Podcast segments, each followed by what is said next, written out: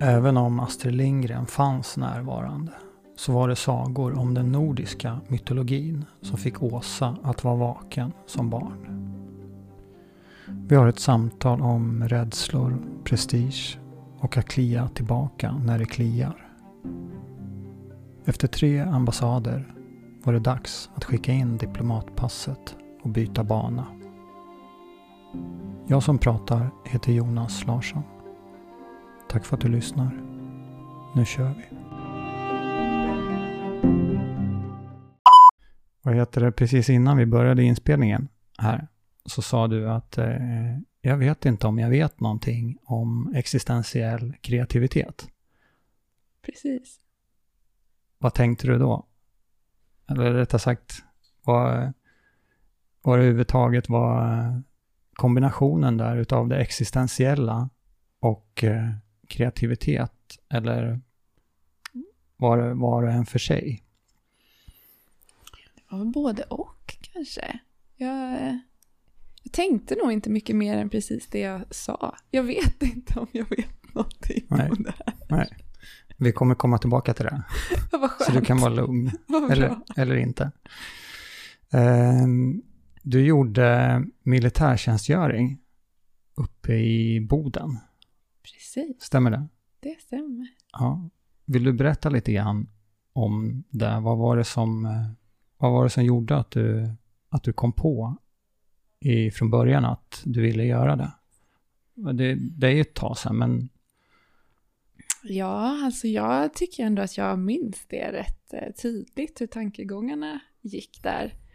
Ehm, På den tiden så var det ju så att eh, det fortfarande var obligatoriskt för män att mönstra i samband med sin, Mm. sin 18-årsdag. Och det hade jag ju inte förstått.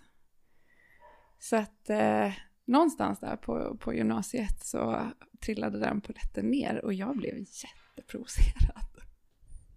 Jag tyckte det var helt förfärligt att mina liksom, killkompisar skulle vara eh, liksom, det var obligatoriskt och det förväntades av dem att de skulle inte kanske göra militärtjänst men i alla fall mönstra då. Ehm, om man ska förvänta sig samma, samma typ av förmåner så måste vi vara samma skyldigheter. Det var liksom min... Det var nog därför som jag blev så irriterad, för jag hade liksom inte kunnat tänka mig att det inte skulle vara samma förväntningar på Nej. oss som, som medborgare. vad sa dina kompisar då? När du, jag gissar att du gick i taket och kanske nämnde det här för dem också, eller? Ja, Pratade du om det överhuvudtaget? det, det minns jag faktiskt inte. Det, det minns jag inte, men jag minns att jag, att jag gick hem och att jag, jag är ju en sån här rätt så eh, proaktiv person. Så, så att då började jag leta reda på men vad är det som, som gäller här Mhm. egentligen. Och hur kan jag ta det här? Hur ska Men- jag förhålla mig till detta? Men då hade det, då hade det ändå öppnats för möjligheten. Ja men precis, så det jag insåg då när jag var inne och tittade det var ju att, eh, att eh, som kvinna så fick du ansöka om att, att mönstra. Så det var det, det första steget och det fick man göra först efter att man hade blivit myndig. Mm. Och jag är född i december. Så att jag fick ju gå hela året och vänta på att fylla 18. Så jag kommer ihåg att det var ju liksom... Det var... Det var liksom inte det här med att kunna gå och festa som var det som jag längtade efter. Utan jag skulle fylla i det här jäkla pappret som hade gjort mig så himla irriterad. Så att jag skulle få ansöka om att få mönstra. Så att jag hade liksom gjort, eh, gjort rätt för mig. Det var liksom den känslan tror jag som jag, som jag bar med mig. Det ska vara, det ska vara rätt och riktigt. Princip, principen. Men det var, då var det principen snarare än eh, en nyfikenhet på eh, själva eh, militären eller att, att försvaret eller någonting annat överhuvudtaget, eller hur? Det var helt och hållet principen. Jag kände ingen som hade gjort militärtjänstgöringen. Jag hade inte, det hade inte pratats om det hemma. Jag hade inga referenspunkter alls överhuvudtaget. Och jag tror att när jag såg, när jag väl sen då fick besked och att jag blev kallad till mönstringen så började ju med, om jag minns rätt nu, någon typ av introduktionsvideo. Och jag hade ju inte Ja, men de flesta som var där hade ju någon typ av uppfattning om vad de ville göra. Mm. Jag hade ju liksom, det, målet för mig, det var ju, det var ju principen, det var att göra rätt för sig. Så det var ju liksom, det, det var ju att jag skulle mönstra. Sen hade inte jag någon koll på, på något annat egentligen alls. Det var inte det som var det viktiga för mig. Mm. Men det här att göra rätt för dig då? Vad, vad betydde det? Eller vad, vad, vad var det du... Jo, jo, vad men- var det som skulle hända om du dök upp där och, och sa att nu är jag här, jag vill göra rätt för mig? Vad var plikten eller? Nej, jag tror att det var snarare efterspelet av det. För att jag, vid den här tiden så minns jag att vi hade ju, som, som man har då i den åldern tror jag ofta, det var ju mycket tankar kring, ehm, jag kommer ihåg vi hade mycket livliga diskussioner kring det här med sport och kvinnor i sport och det var liksom, det var, eh, ja, det var, det var OS i någon vända där vet jag och vi pratade om det och jag kommer ihåg att jag var så arg när jag fick reda på att um, damkronorna fick betala sina biljetter själva, eller jag kommer inte Mm. ihåg hur det var, men de skulle flygas över Atlanten och sådär. Och jag vet att det var liksom sådana diskussioner, så att jag tror för mig handlade det mer om att om jag inte gör det här, eller åtminstone frivilligt sätter mig i positionen där jag kan bli utvald att göra det här, hur ska jag sen då kunna föra den här typen av jämlikhetsdiskussioner? Då, för då hade jag ju, det hade ju varit dubbelmoral. När var det här? det här var 2004. Fyra. Mm. Mm. På vissa områden har det inte hänt sådär jättemycket, Nej. vilket är katastrof. Ja. Jag, bara tänker, jag läste så sent som igår eh, en artikel om eh, en landslagsspelare i damkronorna. Eller i Tre Kronor damerna. Mm. Och eh, som under, och hon var en av de bästa som, som eh, lyfte frågan om ja, orättvisor och villkor och så. Mm. Och hon blev eh, utfryst Mm. och slutade. Mm. Ja, bedrövligt. Ja, och det, det tyckte jag ju redan då också. Så att för Mm. mig så var det liksom, det var det som var drivkraften. Att jag skulle kunna eh, fortsättningsvis ändå stå för den typen av åsikter och se mig själv i spegeln. Så det handlade ju liksom väldigt mycket om eh, att vara sann mot sig själv. Mm. Det, var- det var det. Men hur hade du kommit på det innan då? Att, eh, att det var viktigt? För det är ju en självklarhet eh, såklart i, i min värld. Att det ska vara det. Men jag menar du då som eh, 18-åring eh, studsade på, på att eh, det här är någonting som inte är okej. Jag tror att för mig var det nog svårt att säga retrospektivt, Mm. men jag tror, att, jag tror att det var att jag blev, att jag nog ändå kände att jag hade vuxit upp i en tid och tillhört en generation där vi hade blivit lite matade med att Sverige var bäst i världen när det kom till jämlikhet. Mm. Alltså att man hade någon slags, jag, jag är inte säker på, sen har det säkerligen kommit hemifrån också, alltså jag är äldst av fyra systrar. Så att eh, det, det, det är nog mycket omgiven av både som starka män och, och kvinnor. Så att det har liksom aldrig varit någon, jag har aldrig märkt någonting, alltså några andra tendenser än att det skulle vara lika hemma. Så att självklart är det där också, men, men jag tror också mycket att jag kände eh, att jag blev nog mer chockad över eh, att jag upplevde helt plötsligt att det fanns en diskrepans mellan eh, den bilden som jag hade blivit förmedlad av det landet som jag bodde i och den faktiska verkligheten. Och det, det, jag, kom, jag vet att det var stort för mig då. Mm. Det var Det- stort. Det förstår jag. Men hur, hur blev det då när du landade uppe i Boden sen? Jag tror det var nästan mer, det var mer utmanande för mig tiden mellan att jag hade fått reda på att jag skulle rycka in Mm. och att jag faktiskt ryckte in. Och det var inte lång tid. Eftersom att jag då fick vänta på min 18-årsdag så mönstrade jag ju där på våren 2014 när jag ryckte in i augusti. Ehm, så det var egentligen inte särskilt lång tid. Men Eftersom att jag då inte hade pratat om det här alls överhuvudtaget. Så när jag kom hem och sa att jag skulle göra grundsoldatutbildning i Boden. Så, så tror jag att det var många som, alltså både familj och vänner som, som tänkte, men va? Varför i herrans namn då?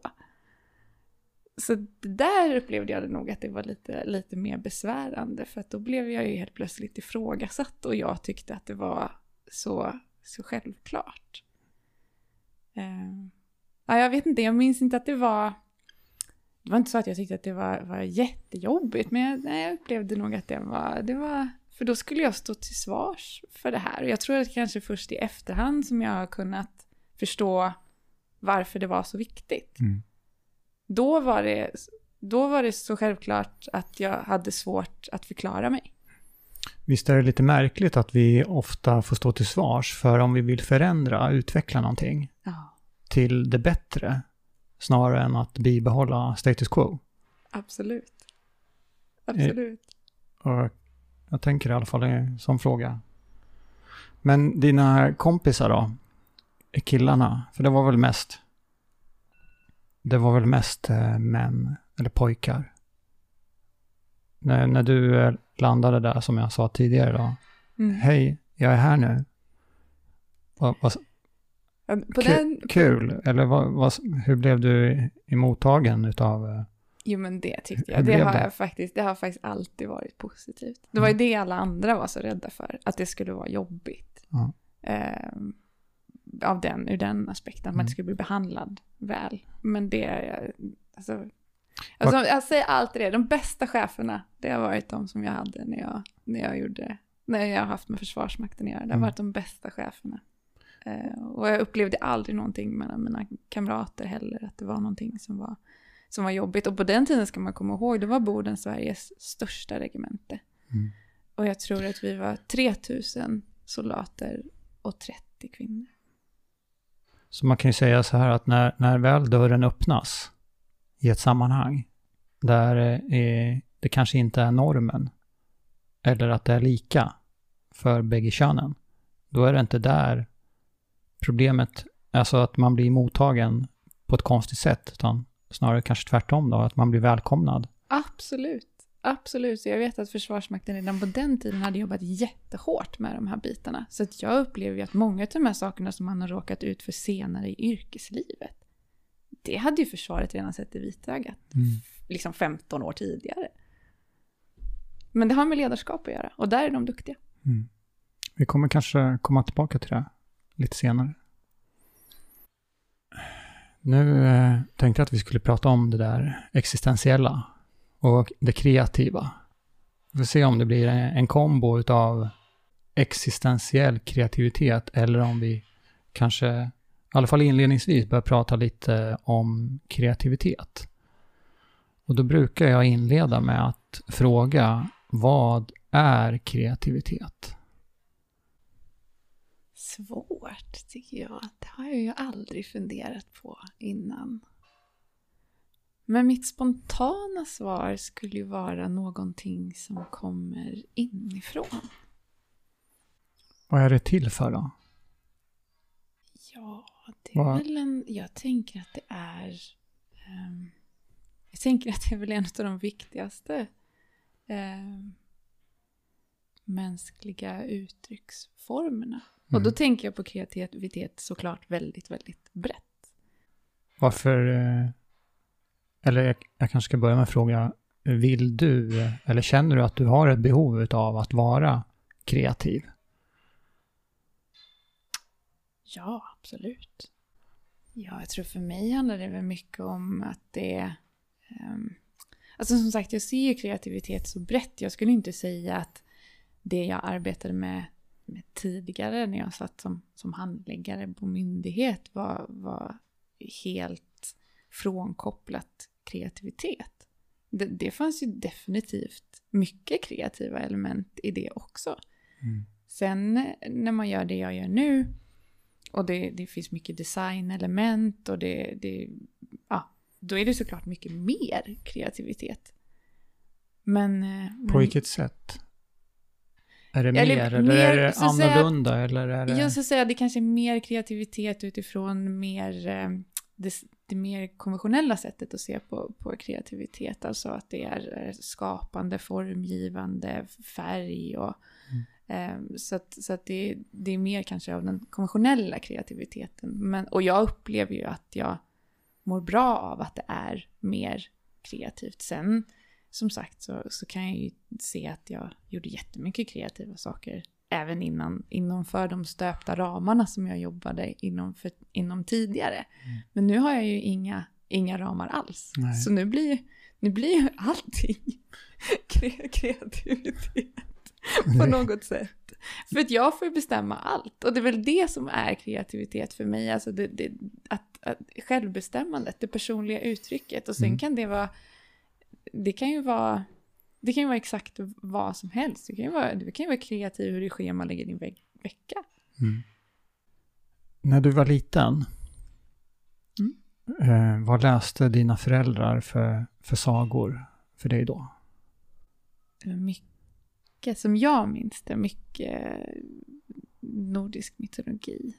Men jag minns det nog så också för att det var det som, det var det som fascinerade mig mest. Men jag kommer ihåg pappa hade sagoböcker som var sådana här samlingssagor från då olika delar av, av världen. Och de var jag också jättefascinerad av, för där var det ju liksom helt andra referenspunkter och karaktärer som gjorde helt annorlunda saker. Så att den där kontrasten har jag nog alltid tyckt varit spännande. Mm. Men det låter ju inte sådär för mig då. Alltså det här är ju snarare ett uttryck för att vi växer upp på olika, att vi får olika, ibland sagor lästa för oss. Men nordisk mytologi, det kanske inte jag skulle gissa som de tre första ämnena. Eller, ja du förstår vad jag menar, alltså som, som eh, föräldrar läser för sina barn om. Eller har jag en förutfattad, kanske säger mer om mig än, Nej, än ett, vad, det är inte Astrid Lindgren.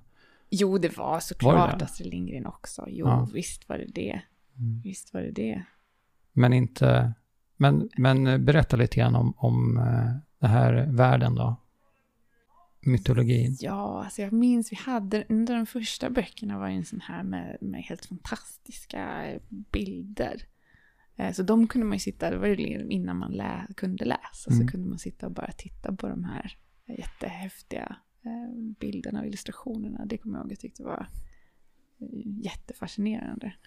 Ehm, Och sen var det ju bara det här med att det var så, jag tror inte den egentligen var sådär jättevälanpassad för barn om jag ska vara ärlig. Det var lite, det, lite krångligt och mycket krångliga ord såklart. Mm. Och det är det ju fortfarande.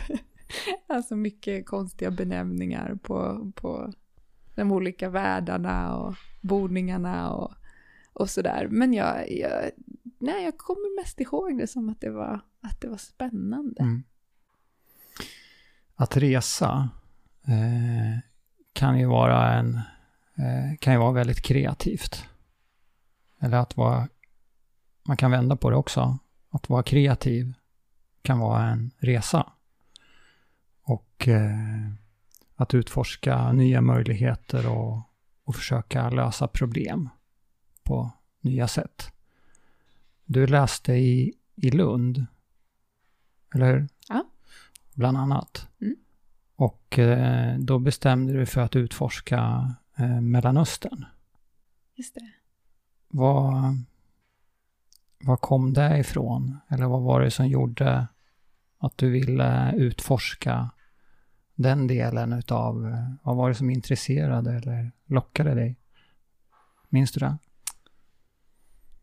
tror väl att det egentligen var två saker där. Jag insåg, jag började ju på Pol.mag-programmet i Lund och efter första terminen så insåg jag att här blir vi generalister.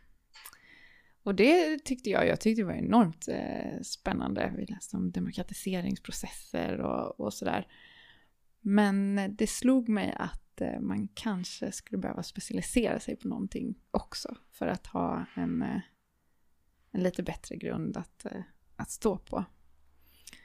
Eh, Så då började jag fundera på vad skulle jag vilja liksom, lägga till min utbildning här. Men det var, du, vad läste du då?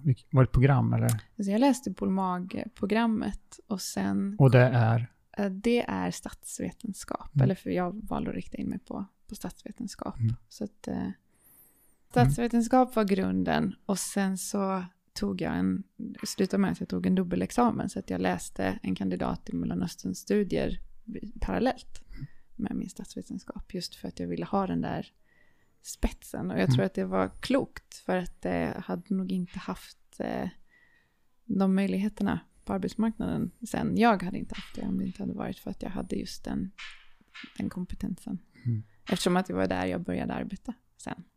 Sen hade jag ju en, eh, en pojkvän sen tio år som kom till Sverige från Libanon på 80-talet. Så att eh, jag var ju liksom redan lite fascinerad av språket och musiken och de bitarna. Så att de var liksom inte helt eh, främmande för mig. Men minns du då om det var för att du ville skaffa dig mer kunskap? Eller om du eh, redan på ett tidigt stadie kände en längtan efter att, att resa ut i världen och att kanske jobba? Jo, men så var det nog. Att jag hade nog en idé om att jag, jag nog vill resa. Ehm, jag är väldigt glad över att jag har kunnat eh, bo och leva och arbeta i de här länderna och lära mig. Jag tror att du får en annan uppfattning av kulturen mm. på det sättet. Det blir en djupare förståelse. Men kan du se en koppling mellan att resa och att, att vara kreativ? Absolut. Absolut.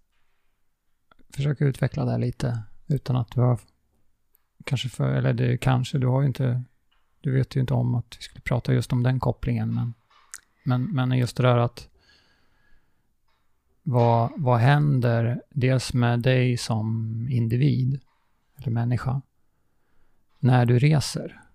Hur påverkar det dig, eh, skapar förutsättningar för att bli mer kreativ eller att vara kreativ? Jag tror att man, eh, eller man, jag, när jag reser så tvingas jag att vara kreativ. Och då menar jag det i en positiv bemärkelse, för det är också det jag söker. Um, för att uh, du ska du ska knäcka kulturella koder, du ska upptäcka nya saker, du ska försöka förstå och sätta dig in i varför man har valt att sätta upp sitt, sitt samhälle och sitt land på, på en helt annan typ av, av vis. Eh, vad, är, vad är de positiva delarna med det? Vad är de negativa delarna med det? Så du får ju hela tiden eh, du måste utforska och du måste ha en, eller måste, det måste man inte, man kan resa utan att vara öppen alls överhuvudtaget. Men för mig så är ju tjusningen med att, att resa någonstans, och särskilt om du då stannar en längre tid, det är att försöka knäcka de här koderna, eh, lära dig någonting nytt mm. och, och, ha en, en öppen, öppen inställning från början. Men det du säger då, det är ju, det låter ju för mig som, jag måste bara stänga fönstret. Så förlåt. ja, men det, det för mig, när du sa det att man måste ju inte vara öppen eh, om man nu reser för någonting nytt.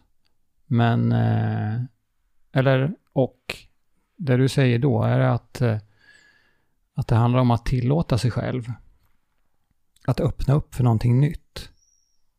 Aha. Att se någonting nytt. Ja. Alltså det här du sa att knäcka koder, kulturella koder eller förstå kulturer. Vad, vad är det egentligen? Hur, hur gör man för att förstå en annan kultur? Ja, frågan är, frågan är om, man, om man verkligen kan det. Om man bara dimper mm. ner med sin, egna, sin egen bakgrund och sina egna kulturella koder så vet jag inte om man riktigt kan det. Men det är ju spännande att försöka. Ja, utifrån att göra en koppling till, till det kreativa där också. Ja och, det, ja, och det är det jag menar, det är då du måste vara. Då måste du vara kreativ för att försöka mm. hitta, mm. eh, hitta de delar som du kan förhålla dig till, de delar som du kanske kan förstå. det finns ju också delar som jag tror att det är väldigt svårt att förstå. Eh, jag menar, jag kan ju bara prata utifrån min egen erfarenhet, men jag menar, kommer du som, som ung, blond, skandinavisk kvinna till Saudiarabien som jag var i när jag var 23. Då är det många kulturella koder mm. som är svåra att förstå. Och eh, eh, jag skulle till och med vilja gå så långt att det finns sådana som är väldigt, eh, som, som är omöjliga att någonsin kunna, kunna acceptera. Utifrån så, så, så som vi har valt att sätta upp våra samhällen. Och därmed inte sagt att du inte kan hitta fantastiska delar eh, i, i kulturen och verkligen njuta av din tid där. För det gjorde jag, det var helt fantastiskt. Men eh, då kanske man får vara lite kreativ i, i eh, var man letar och hur man letar. Mm. Och vad man tillåter. Apropå att tillåta tillåter. att saker och ting ska hända. Att bara för att du blir utsatt för exempelvis en annan kultur. Så att vara kreativ behöver ju, eller att, eller att uppleva den, eller att förstå den, det behöver ju inte vara lika med att man accepterar och, och tycker att allt med den är bra. Precis. Utan precis som i andra sammanhang, så allting är inte förhandlingsbart. Allting eh, finns inte på bordet. Eller Nej. vi vill inte det. Nej. Beroende på vad vi har för värderingar eller...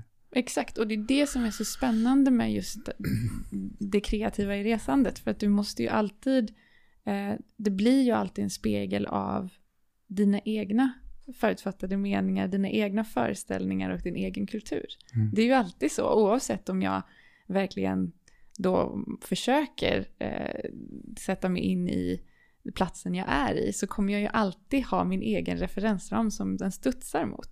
Så att, det, och det är det som jag älskat mest med att ha, ha, ha bott på de platserna jag har bott på, att det har ju, det har ju också gett mig en så så intressant bild av var jag kommer ifrån. Mm. Och min kultur. Jag tänkte vi skulle prata lite grann om formsvackor. Du ler. Ja, det får man väl göra. Ja, de kommer göra. ju, de är ju oundvikliga. ja, är det så? Ja. Var, ser, ser, du så på, på fenomenet eh, form, formsvackor att de, de är svåra att undvika. Jag ser det väl lite som veckodagarna. Visst vill man kanske ha lördag jämt, men då hade det inte varit lördag. Nej. Då hade det, då hade det varit något annat. Mm. Så att jag tror att de är väl jättebra i, som kontraster till mm. topparna. Har du drabbats utav, eh, eller drabbas du ofta utav eh, formsvackor då? Som, som att du känner att du eh, att du blir medveten om att nu dippar det lite? Ja, jag skulle säga att eh, sen jag blev egen så har jag fått lära mig att husera med min energi på ett helt annat sätt än tidigare. Så då har och hur ser jag... sambandet ut då med, med, mellan energi och eh, en formsvacka? Ja, för mig är det ju väldigt tydligt. Där är det, ju, det blir ju ingen kreativitet och väldigt låg energi när jag har en, när jag har en formsvacka. Och då måste, jag har hanterat det på så sätt att jag är väldigt noga med eh, att analysera vad ger mig energi och vad, var, var tankar jag energi och var, var försvinner min energi, var, var pyser den ut. Mm. Eh, och så får jag, och så har jag gjort val efter det, där jag hela tiden eh, försöker optimera så att, eh, så att formsvackorna blir, blir mindre och kortare och jag kan hålla mig på lite mera jämna mm. energinivåer. Men vad är det som händer om du ska försöka förklara för, för mig vad, vad själva upplevelsen utav en formsvacka vad, jag, vad är det för någonting? Ja, för mig är det ju att jag känner mig um, oinspirerad. Um, ingen lust. Um, väldigt svårt att göra kreativa bitar. Det finns för, saker i företaget som jag kan göra. Bokföring kan jag göra när jag är oinspirerad. Det går, det går bra. Mm. Men jag skulle aldrig sätta mig och, och, göra en ny design om jag har en formsvacka. Jag Jag ska aldrig komma på tanken. Nej. Det ska inte ens försöka. För det, tanken skulle inte slå mig i, i, när jag är formsökare. Nej. Kan vi fl- flika in lite kort, eh, vad är det du gör i ditt företag eller vad, vad gör du på dagarna? Jag designar smycken och accessoarer som då är inspirerade av den nordiska mytologin Mm. och de här sagorna och berättelserna. Du hittade dit, eller tillbaka. Jag gjorde ju det. Mm. Det var ju det. Men det, det är det som är kärnan i, i kreativitet för mig, är ju det här som kommer, kommer inifrån. Och det här är ju någonting, eh, folk frågar ibland om hur fick du den här idén? Och jag kan aldrig svara på det, för att för mig var det inte, eh, det var inte någonting som jag satt och tänkte ut, utan det var någonting som, eh, jag brukar säga, det var som en röst inifrån. Kan vi knyt, går det att knyta an på något sätt till, till formsvackor? Eller det här att när det, är, när det tar lite stopp eller att det är tungt eller lite tyngre? Mm. Alltså för ibland, för att just försöka förstå det du säger, ibland söker vi oss ifrån någonting. Eller till någonting. Och du pratar om en röst. Så Mm. det får liksom filas in under det sista. Mm. Så det var en längtan efter, eller det var att, att någonting annat, som, någon, något som ropade. Precis. Vet du varför det ropade?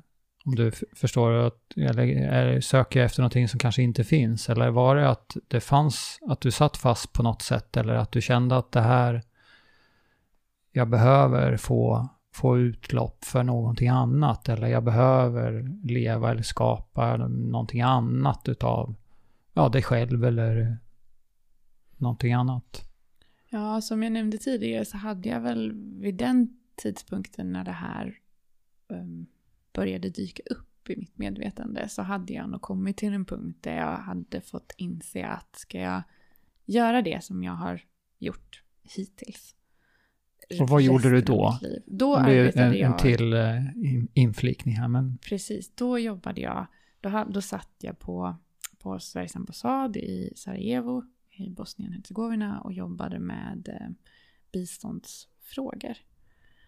Eh, och det var fantastiskt, fantastiskt verkligen, för jag hade ett ämnesområde som var inom det som kallas för ekonomisk utveckling, så jag jobbade med en specialportfölj som syftade till att eh, stimulera då eh, företagande och eh, därigenom jobbskapande. Så att jag hade världens bästa portfölj och tyckte det var så roligt alltså. Men trots det så hade jag väl kommit till någon typ av insikt om att det här var min, det var min tredje eh, ambassad.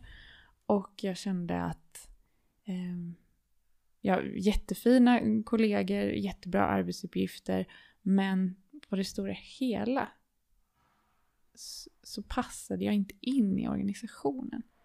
Jag kommer ihåg att jag hade en chef som sa till mig någon gång Åsa, kan du bara sitta still i båten?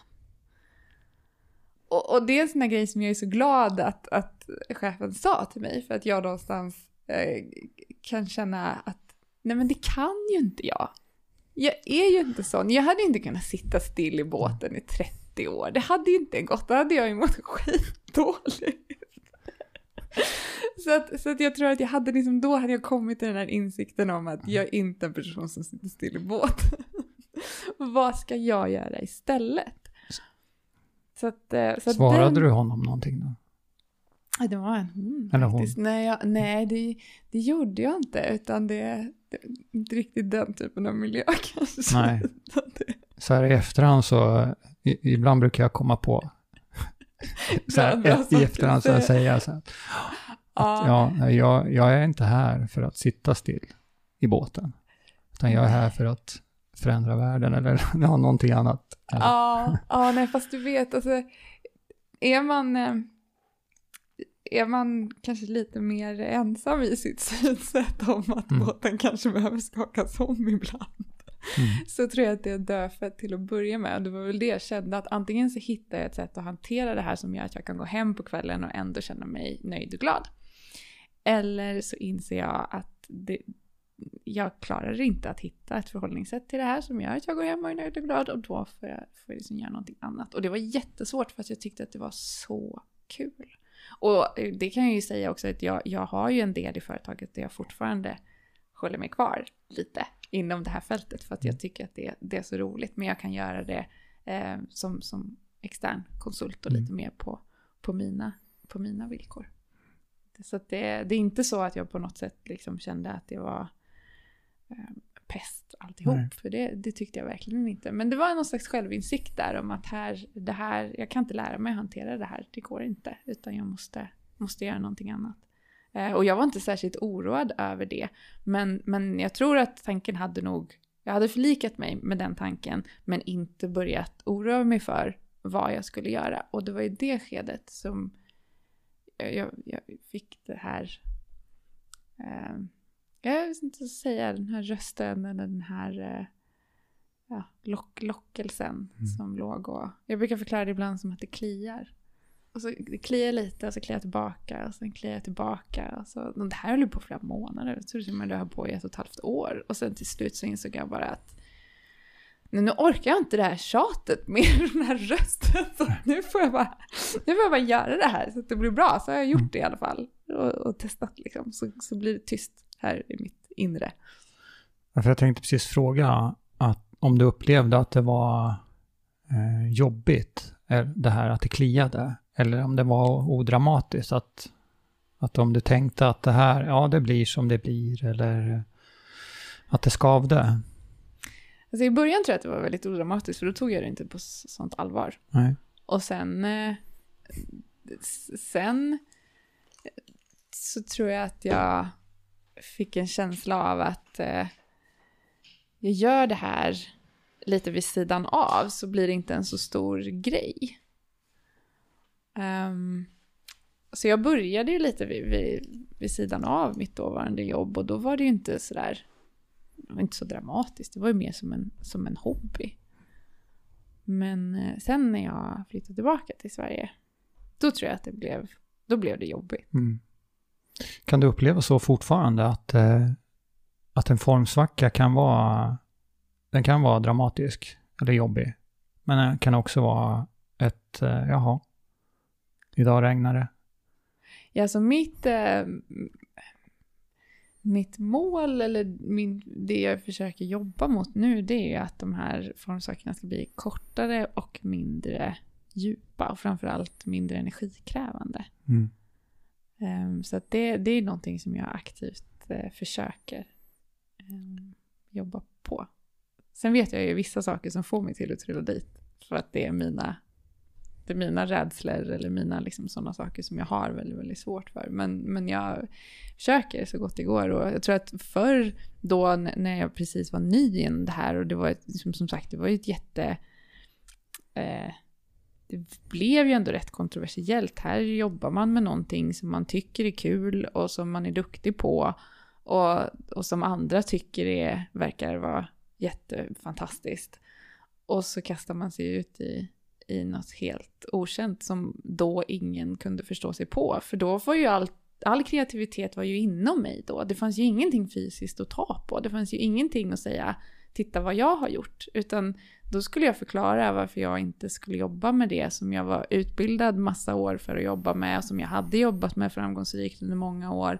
Och nu skulle jag helt plötsligt byta bana totalt och bli någon slags kreatör. Det var, det tror jag att det var... Och det var svårt, för då kommer den här speglingsaspekten tillbaka. Att man speglar sig i andra och vad de tycker eh, om det här. Och, och, Kunde du värdera det? Såg du det själv som stark då? Eller eh, alltså kunde du, så att du blev påverkad och att du kände dig, som, kände du dig svag också i, när andra uttryckte kanske förvåning? I... Ja, jag är jättepåverkad.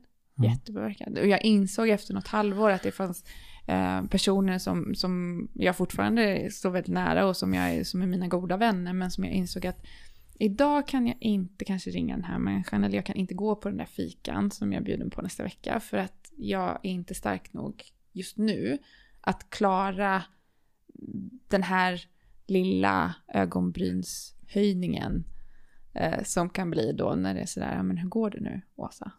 Och, och, och den är inte ifrågasättande, den är inte anklagande, den, den är kanske bara till och med nyfiken. Men, eh, men jag var i en sån formsvacka då att jag inte kunde riktigt hantera det. Så då var det bättre att, att göra någonting annat istället. Men det tyder ju på en hyfsad medvetenhet. Ja, det var, mina, det var min överlevnadsstrategi. Utan det så hade det nog inte funkat. Och sen, eh, sen var det ju så att jag hade jag inte varit så envis. Mm. Så, så hade jag ju, för att det var in- inte kul. Då var det inte kul. Nej. Hur ser du på dig själv då? När du, om du nu har en, att det dippar, eller att det tar stopp, eller att energin försvinner. Eh, är du bra på att inte värdera det som någonting dåligt? Att du, Nej. att du borde prestera och leverera bra ändå? Jag önskar att jag var bättre på det.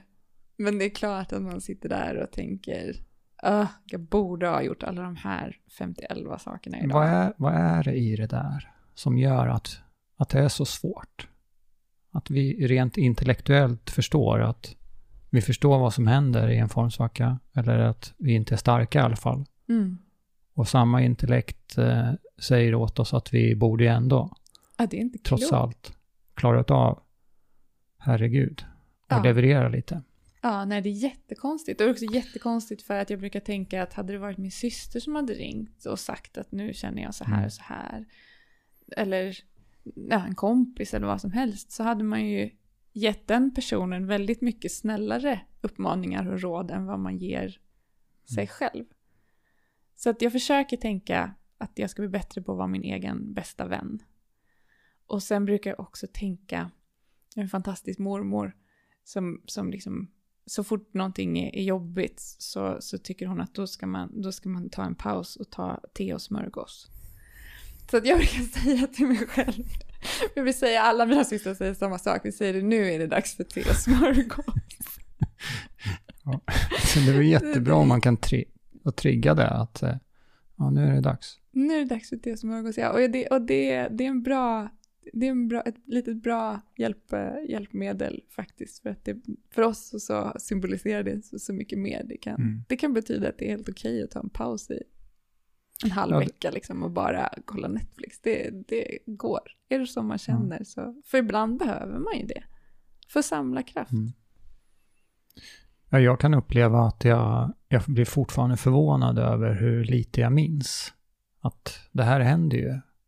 Det här händer ju då och då. Mm. Och att, eh, att jag önskar att jag kunde, jag kan väl delvis tycka att jag har blivit lite klokare. Mm, Alltså att vet vad som händer och förstår, Mm. känner mig själv och så. Men det är ändå som att, att eh, delar i alla fall, det är som att det är första gången. Mm. Jag förstår inte varför jag är så trött för. Eller varför orkar jag inte mer? Mm. Och så vidare. Men det... Ja. Jag- där är jag nog lite annorlunda, för där försöker jag nog ändå påminna mig själv om att det var värre förra gången. Mm. Eller ehm, som jag kan tänka med mina dippar så kan jag tänka att eh, för i början så var jag så skör tror jag i mitt företagande. Alltså jag var så medveten om att jag var ute på hal is. Jag var så medveten om att jag kan ingenting om det här. Jag vet ingenting om produktdesign, jag vet ingenting om marknadsföring, jag vet ingenting om företagande. Jag kände mig alldeles totalt jättevilsen. Och jag var inte så rädd vilsenheten tror jag, men jag var så medveten om att jag inte hade några kunskaper, inte hade någon grund att stå på, att jag blev ehm, osäker liksom utåt gentemot um, ja, men när man ska förklara vad man gör eller man, det kunde vara liksom vad Mm. som helst. Men, men, ehm, men jag tror att jag var tålmodig in, liksom inåt mot mig själv i själva processen. Men så fort, så fort jag skulle spegla den mot någon annan så, så kände jag väldigt mycket tvivel. Ehm, och då kunde jag få svackor som var... Alltså hände det någonting då, och oftast handlade det om ekonomiska grejer, då... Så jag kunde ju gå ner mig i två veckor och mår skitdåligt alltså. Mm. Ehm, och då, så det försöker jag påminna mig om nu. För det händer ju sådana saker hela tiden. Ja, det- det tar ju aldrig slut. Det tar ju aldrig slut. Så Eller nu- ja, en dag tar det slut. Ja, jo, jo. Men- Men, men, men så för mig då när jag vet att, å- återigen då, för mig, det är oftast ekonomiska grejer, så, så känner jag liksom att, men förra gången det var någonting sånt här, Mm. då mådde jag skit i två veckor. Mm. Nu ska jag, nu ska jag inte må skit så länge. Och så kanske man mår skit i tio dagar. Men då har du ju, det låter som att du har identifierat att, eh, om det nu är det området, som, eh, kan man uttrycka det som att du är som svagast Precis. på just när det gäller frågor som rör ekonomin? Ja. Eller det är då du i alla fall har lite lättare att dippa? ja. Eh, Ja. Förutom te och smörgås, har du hittat, har du hittat några, några sätt eller så här att några platser som du går till? Alltså kanske inte fysiskt då enbart, utan som du tar till eller som du gör. Ja, det är det som är så... Eh, det, det är därför någonstans som jag fortsätter med det, det jag gör. För att det som är min oas, det är ju egentligen det som jag jobbar med. Så att när jag mår eh, sämst och har de här dipparna så kan jag alltid gå tillbaka till de här texterna som jag har som, som underlag för, för mina designs. Och då pratar vi alltså poesi som är, som är nedtecknad på 1200-talet. Och den är helt otrolig. Och det spelar ingen roll hur mycket dipp jag har. Läser jag lite sånt och så kan jag läsa någon, någon forskningsartikel om något arkeologiskt fynd man har gjort någonstans och så helt plötsligt så är jag ju, Mm. då är jag ju så inne i den här världen och vad skulle man kunna göra och skapa för att eh, liksom ta tillbaka det här till folks medvetenhet och lyfta detta och inte låta det här falla i glömska. Eh, kan, man, kan man göra någonting av detta? Liksom? Och, och min, det är väl det som är, som är eh, eh, så att säga, en av bristerna i mitt företagande är ju att jag har, det är ju det, det är där min start i min kreativa process är. Min kreativa process kan ju aldrig börja med vad skulle sälja. Nej. Jag skulle aldrig få någon inspiration. Aldrig någonsin. Utan, utan det är de här, liksom, det är eh, de, gamla eh, kvarlevorna, det är de skatterna, det är de jag vill vaska fram och liksom hylla på något vis genom det som jag, det som jag skapar. Och det är det som, det är då, då flödar kreativiteten igen. Men det låter ju som, det låter som två delar. Att det ena är att du gör det, att du läser Eh, för att du vet att eh, du mår bra utav det. Men sen låter det också som att du trots att du har en formsvacka är kapabel att eh, skapa. Eller att det är en del i, i eh, hur, hur du förhåller dig när du, när du har en formsvacka. Du, är, du klarar ändå, eller du orkar att vara kreativ. Eller rätt sagt, du är kreativ för att du har en formsvacka. Ja, jag har nog aldrig riktigt sett det så, men det skulle ju kanske kunna vara... Ja, ja, för på ett sätt så blir det ju så automatiskt i och med att jag, jag ändå har förstått att oavsett hur jobbigt och tungt jag tycker att det är så kommer jag ändå, om jag läser någonting om detta, Mm. känna herregud, vad häftigt. Fast för mig är det så himla häftigt att vi har de här ledtrådarna till hur människor såg på världen och vår del av världen för tusen år sedan. Alltså för mig är Mm. det så, det är så fascinerande. Och, Och- den, delen, den delen förstår jag absolut. Eh, att, och det är fascinerande.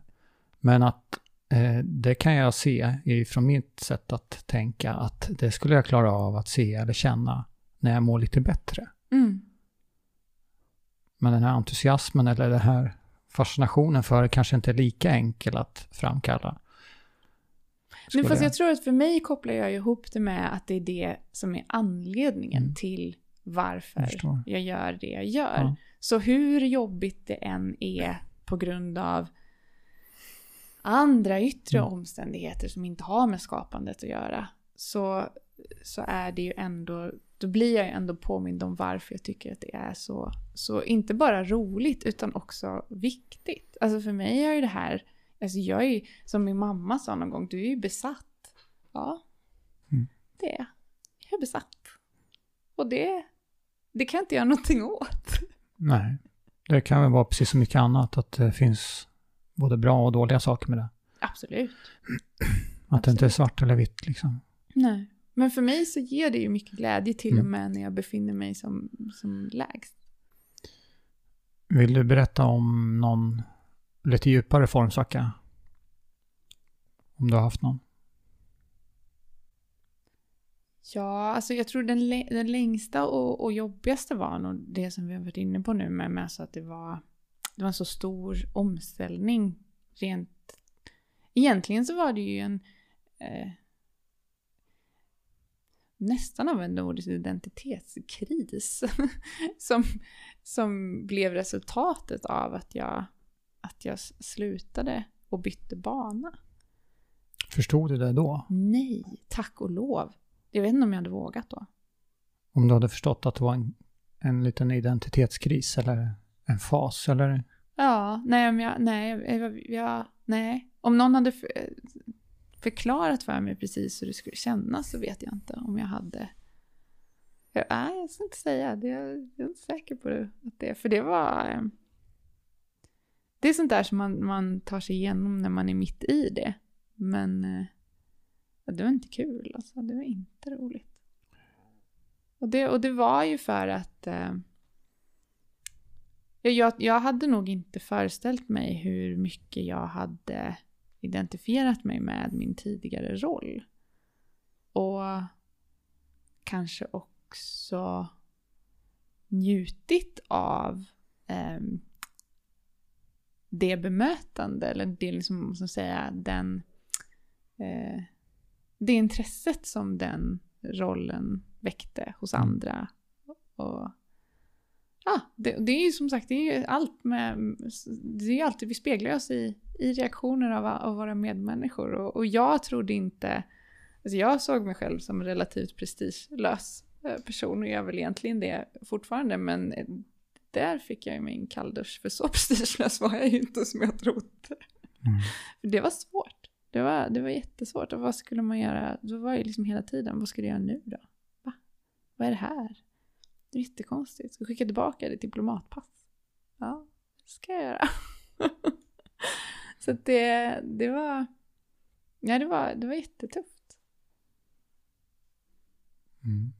Men det var det tur att jag hade kreativiteten i det. För att det var ju den som ändå gjorde sig...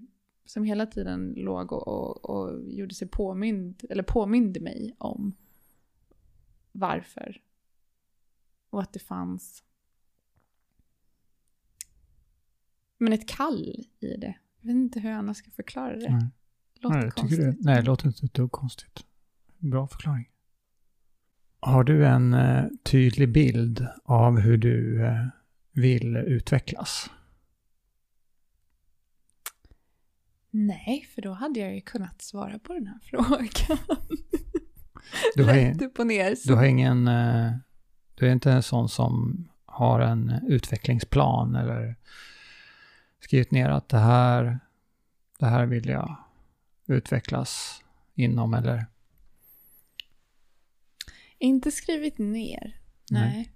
Nej, det har jag inte gjort. Men däremot kan jag ju tänka nu när vi har suttit här och pratat att jag har ju ändå, um, vi pratar formsvackor, så, så har jag ju ändå gjort någon typ av analys av eh, hur jag kan förändra mitt beteende för Mm. att de här perioderna tycker jag inte är, är roliga och även om jag accepterar att de kommer så vill jag att de ska vara mer lätthanterliga för mig. Mm.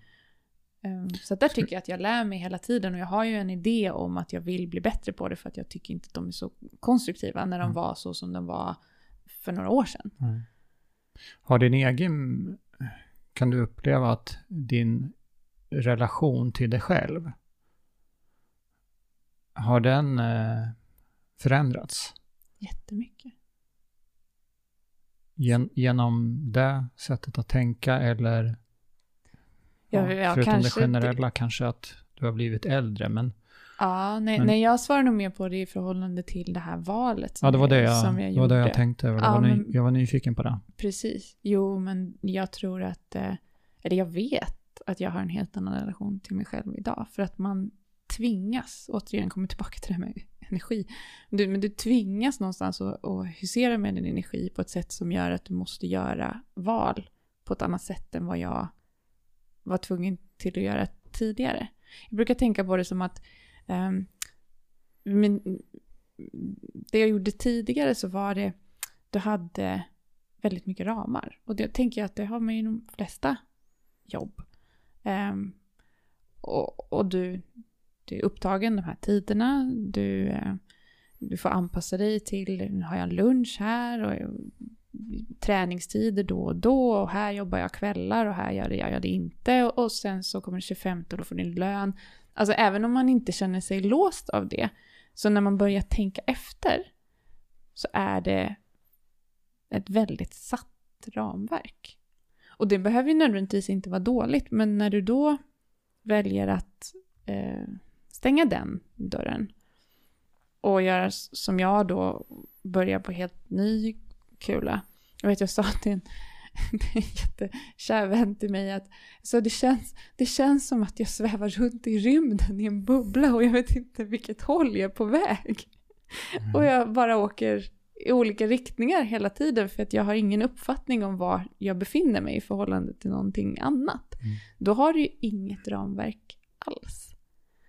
Um, så, och, så min överlevnadsstrategi i det var okej, okay, men då måste jag eh, då, då, måste jag husera med min energi och jag måste jobba med mig själv så att jag inte förlorar fotfästet helt och hållet. Så att jag, jag har nog en helt annan, jag vet mycket bättre idag vad jag mår bra av och vad jag inte mår bra av. Och jag, det är en av de sakerna som jag är mest tacksam över med den här resan. Och det skulle jag aldrig vilja ha ogjort. Alltså jag skulle aldrig vilja ha resan ogjord bara, oavsett hur det slutar skulle jag inte vilja ha den ogjord bara av den anledningen. För den har varit så viktig för mig. Det, jag hade aldrig tvingats göra de här avvägningarna om jag hade stannat kvar inom, inom ramarna. Nej. Du som har varit ute och rest mycket i världen. Eh, rent generellt, eh, gillar du eller pratar du mycket eller ofta med människor som du inte känner? Mm, nej. Eller så här, jo, jo det gör jag. Men det är inte jag som initierar kontakten oftast. Vad är din analys på det då? Ja, jag tror att jag eh, försöker ehm, sända ut signaler om att jag är liksom ofarlig och öppen och nyfiken. Vilket gör att även om jag inte nödvändigtvis är den människa som håller låda eller som är den som tar liksom den här kontakten och börjar fråga massa frågor eller så, för sån är jag inte. Men, eh, men jag blir ofta kontaktad av människor på resor. Och jag tycker alltid det är roligt, så att det brukar oftast leda till lite alltså, intressanta konversationer och till och med lite längre samtal. Alltså det, så att, eh. Men här hemma då? Som i, i vardagen? Utanför där du bor eller om det är på ICA eller någon annan Nej. mataffär eller så?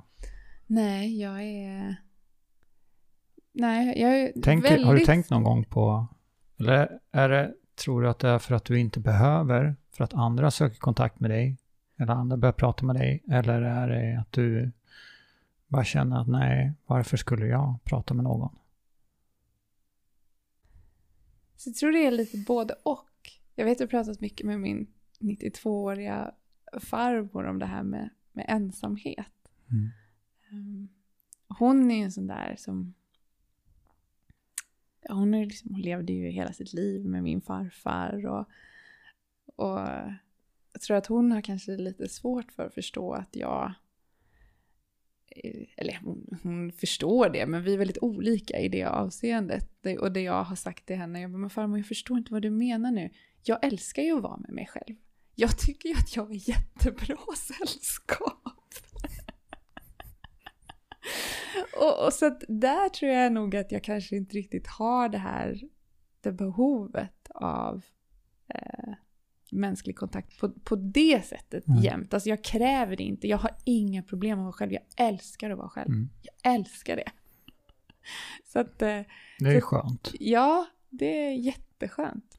Det är jätte, jätteskönt. Men därmed inte sagt att jag inte, inte kan få lika mycket ut av och känna lika mycket glädje och tillfredsställelse av att, att prata med, alltså föra ett, ett, ett samtal, till och med, alltså oavsett om det är någon som, som man har en djupare relation med eller en människa som man precis har, har träffat. Mm. Men jag är inte jätteduktig på att söka den kontakten. För jag är lite intresserad eller nyfiken på just kopplingen där med när det gäller till ut, att utvecklas. Mm. Att ha ett öppet sinne eller att tillåta. Mm. Det är svårt. Kan jag, jag kan tycka det. Mm. Att det är, alltså vi har, full, vi har så fullt upp. Och nu pratar jag vi som män, alltså Ja. som med oss själva och allt vi gör. Och vi har redan många, kanske, alla har inte det, men en del av oss har eh, befintliga relationer. Ja. Och i bästa fall även eh, bra vänner. Mm. Som vi till och med ibland har lite dåligt samvete över att vi inte hinner med. Precis. Så varför skulle vi då öppna dörren? Kanske inte rent bokstavligt, men, men eh, bildligt över för någon människa som vi inte känner. Mm. Som vi kanske inte kommer träffa igen eller sådär. Mm. Men jag gillar, jag gillar själv att, att börja prata med folk. Mm. Så det kan ju vara en annan, därför jag ville höra lite grann om hur, hur du ser på det här. Det här förutsättningslösa mötet som egentligen inte är ett möte, men som kan. Det kan ju bli ett möte, eller kan bli ett samtal. Ibland så händer det ju absolut ingenting. Mm. Varken med samt att nå, om jag säger någonting till någon, eller om det är någon annan som, precis som, som du beskriver, att det som händer dig, att, Mm. att någon eh, tar kontakt med mig, Mm. ställer en fråga eller bara säger någonting som egentligen inte är sådär, det, det är ju att öppna upp och sen är ju, tycker jag det är oerhört intressant, fascinerande, vad händer sen? Vad händer när två människor tillåter att börja prata om någonting som ofta faktiskt, förvånansvärt ofta, inte handlar om vädret då? Mm. Och det jag tänker på när du säger det här nu som jag tycker är så fint är ju att jag kan komma på flera gånger i mitt liv där jag har haft antingen kortare konversationer och samtal eller bara att personer har sagt någonting i förbifarten. Som har varit saker och ting som jag har burit med mig, som jag fortfarande bär med mig, som har varit jättesignifikanta uttalanden eller kommentarer som har betytt otroligt mycket för mig. Och det här som människor som jag, nu menar jag människor som jag inte vet vad de heter. Så att, det är ju rätt så, alltså jag tror ibland att vi kan glömma att de här mötena kan ju faktiskt vara någonting som påverkar våra medmänniskor i mycket högre utsträckning än vad vi kanske tror. Och då är det lite tråkigt på ett sätt att man är som jag. Jag kan ju tänka mycket när jag... Jag, jag observerar ju människor väldigt mycket. Tar in mycket. Jag är- väldigt... Eh, är som en svamp när det kommer till eh, människors känslospel. Alltså jag kan lätt känna om det är någon som är irriterad eller ledsen eller går och grubblar på något eller sådär. Ehm, så att, eh, så det är rätt så... Så ofta kan jag tänka, när man ser folk så kan jag tänka, man, man tänker positiva saker. Men jag skulle ju aldrig få för mig att gå och säga det. Trots att jag Mm. vet att de få gånger det hänt i mitt liv att folk har sagt så till mig, har jag ju blivit jätteglad. Jag kommer ihåg att jag sprang runt i ett regnigt Köpenhamn för något år sedan och det var bara kaos alltså. Och jag var jättekall och jag frös och jättestressad. Och står jag i rulltrappan och så möter jag en man som säger Åh, vad du strål... Vad du ser vacker ut idag, sa han.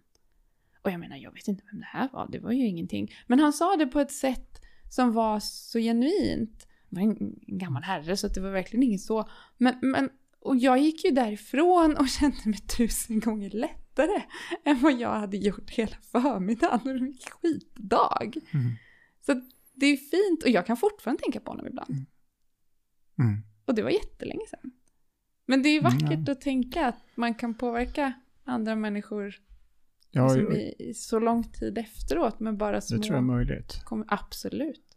Men sen just det där med att tillåta, för jag, jag själv är, jag är inte på något sätt konsekvent i det. Ibland så vill jag vara i fred, Mm. Väldigt ofta, som Mm. jag inte alls vill ha något socialt sådär. Mm.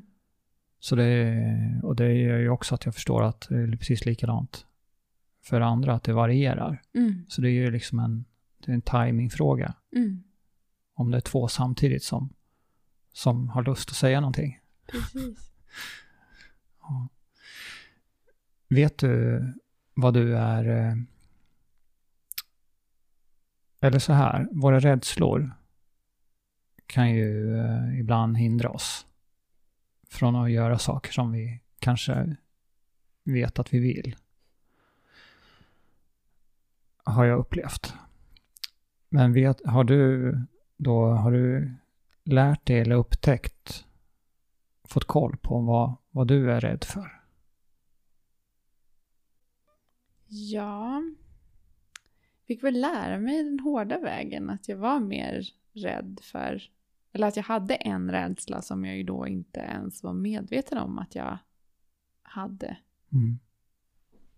Vilket så här i efterhand man kan förstå att jag borde väl ha insett. Men det, det, och det är väl nog det här med att jag...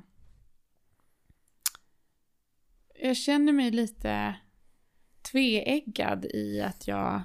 Å ena sidan är jag en sån person som inte bryr mig, eller om så säger jag är inte sådär... Jag har inga problem med att gå emot strömmen. Det är inte så jobbigt för mig om jag har en övertygelse eller om det är någonting som är viktigt för mig så, så har jag inga, det, är- det, är inte, det besvärar mig inte, det bekommer mig inte. Men i samband med att jag gjorde den här tvärvändningen karriärmässigt så fick jag ju ändå inse att visst tusan så, så bryr jag mig jättemycket om om andra tycker att jag är bra. Hur landade det där i då? Var det, hängde det, var det sammankopplat med identiteten av vem du var? Ja, och, och, och i samband med det också att jag visste att nu skulle jag ge mig in på någonting som jag inte hade en aning om. Och det skulle jag inte vara så bra på Nej. Från början. Nej, det är vi ju sällan när vi börjar med någonting nytt. Nej, precis. Och då skulle jag helt plötsligt, jag vet jag sa det till en gammal klasskamrat, jag sa, men jag, jag, jag klarar inte av det här och går runt och känner mig så dålig. Jag är inte van vid det. För att man har liksom, ja, jag vet inte, vet man liten och man spelar instrument och sådär. Och jag har ju aldrig varit någon, någon stjärna, men jag har ju heller inte varit, alltså jag, så att jag har känt mig urkass. Och helt plötsligt så, så satt man med ett företag och det skulle årsredovisas och det var bara röda siffror överallt och det är jättedåligt. Mm. Jag tyckte det var jättejobbigt. Jätte, jättejobbigt. Jag har jättesvårt att eh, jag har jättesvårt att se min egen prestation Alltså att ge mig själv beröm för min egna prestation och se och fira de framgångarna som finns. Utan jag, vill, jag ser bara till de parametrar som andra, och då pratar vi helt utomstående personer som går in på allabolag.se och kollar. Alltså att de parametrarna Mm. och, och, och att deras, alltså okända människors, att, att man inte ska uppfattas som tillräckligt kunnig, duktig, kompetent, framgångsrik. Och det var en svår insikt tyckte jag, för det tyckte inte jag. Just det, jag hade inte uppfattat mig själv som alls. Vad skulle det kunna leda till då? I värsta fall? Om, om den, här, den här rädslan som du hade för vad andra skulle tycka. Eller rädslan också för att du kände att du inte var tillräckligt bra. Mm. För du var ju nybörjare, Mm. som sagt. Men vad, vad skulle kunna hända då? Eller hände det någonting?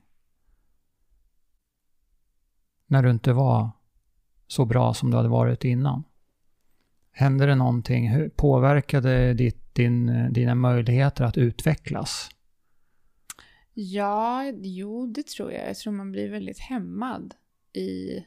Är vi tillbaka då i det här som jag, som jag inledde med, att rädslor, att Ja. det kan hindra oss Absolut, från att göra det vi vill? absolut.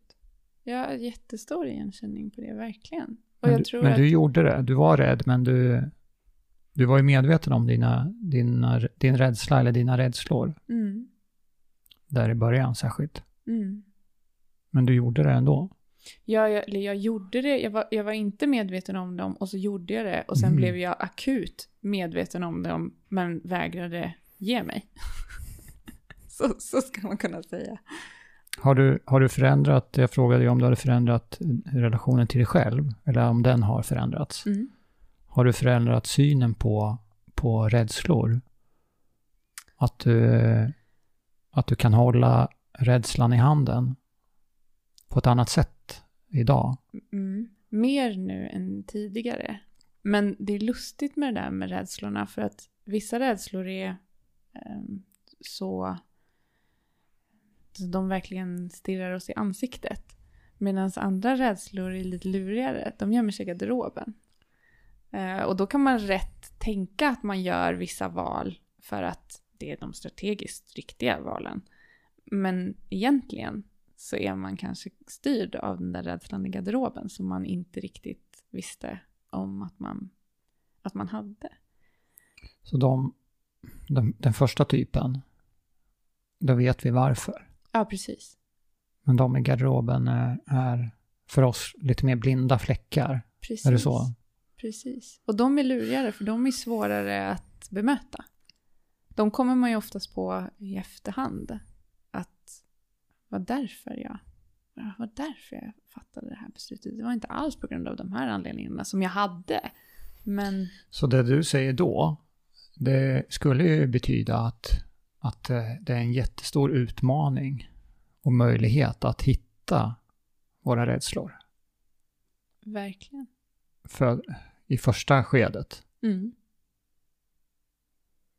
snarare än att vara rädda för dem. verkligen. Alltså de vi vet om, de kan vi ju hålla i handen. Mm, Men de andra, de kan ju, skulle kunna göra att vi agerar eller tror eller intalar oss själva att det finns en massa anledningar till varför någonting kanske inte händer.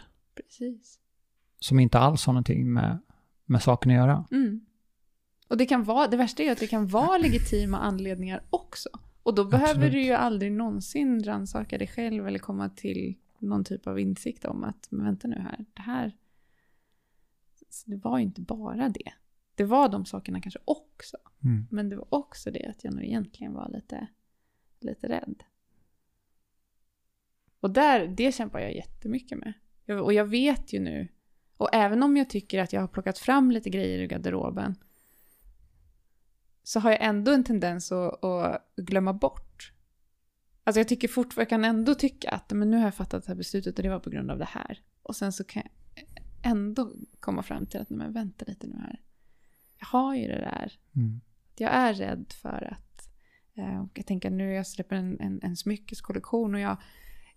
Det är liksom hela tiden så förskjuts datumet för när jag ska släppa ut de här. Mm. Och jag pratade med en, en, en jättekär eh, kollega får man väl säga då som, som jobbar inom samma bransch och hon, hon sa det, men Benosa det här är ju inte så konstigt, du, du, du förhalar ju det här för att du inte känner dig bekväm med...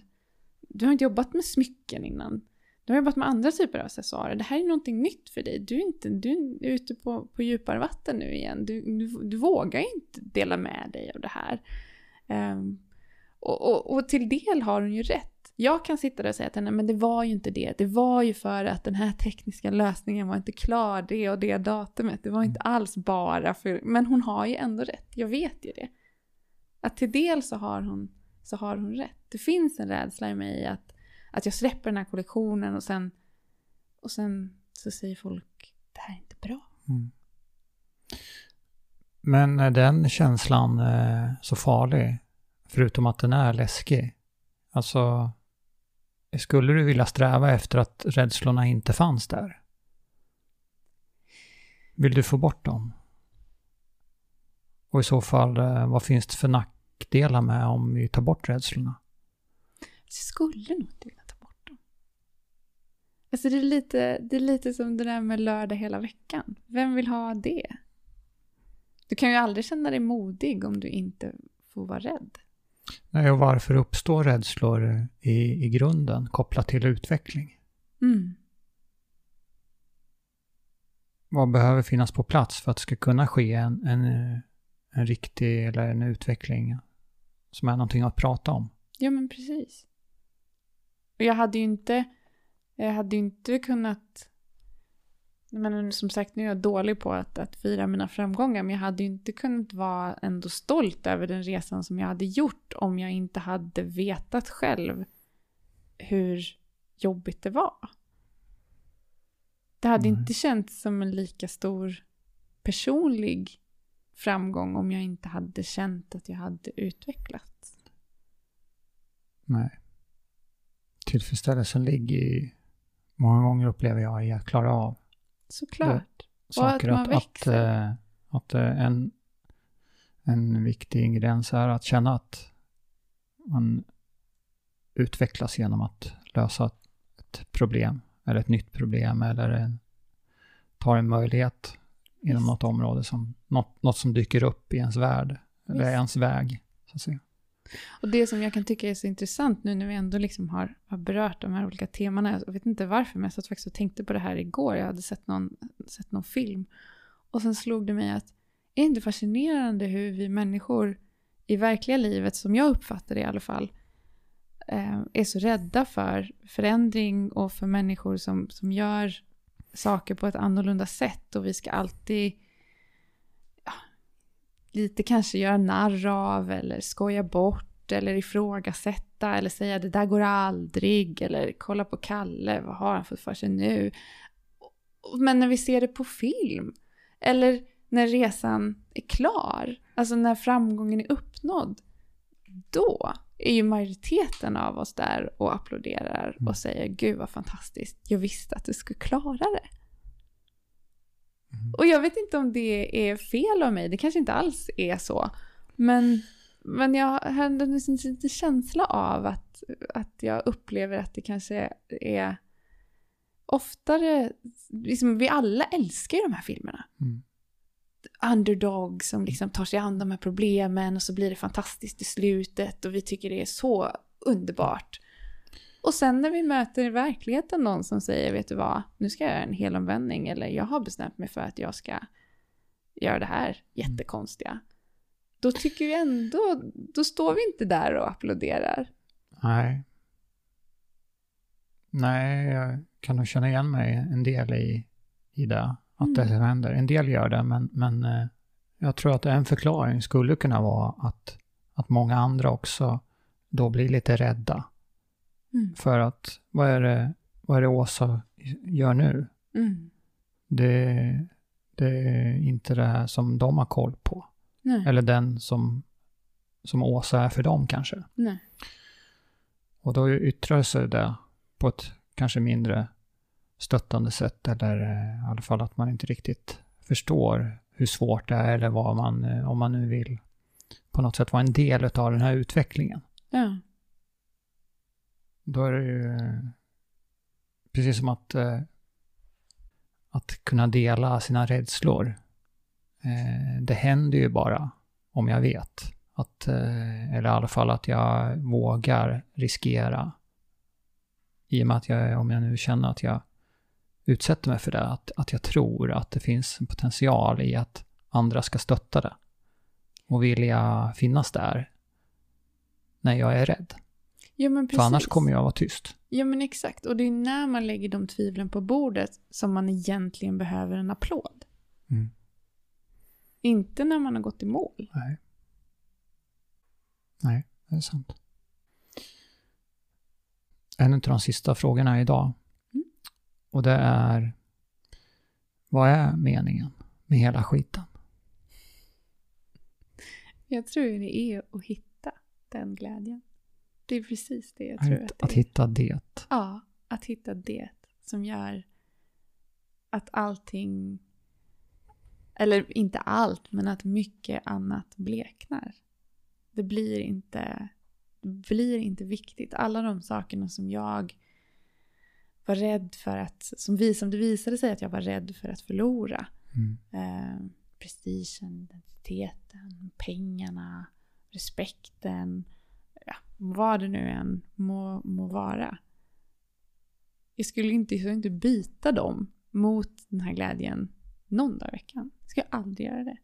För att den är värd så, så mycket mer. Mm. Så att, att hitta det, och jag tror att där är det lite, tänkte på när du pratade nu precis, alltså det här med rädslorna och allt det där, så mycket, det är ju brus.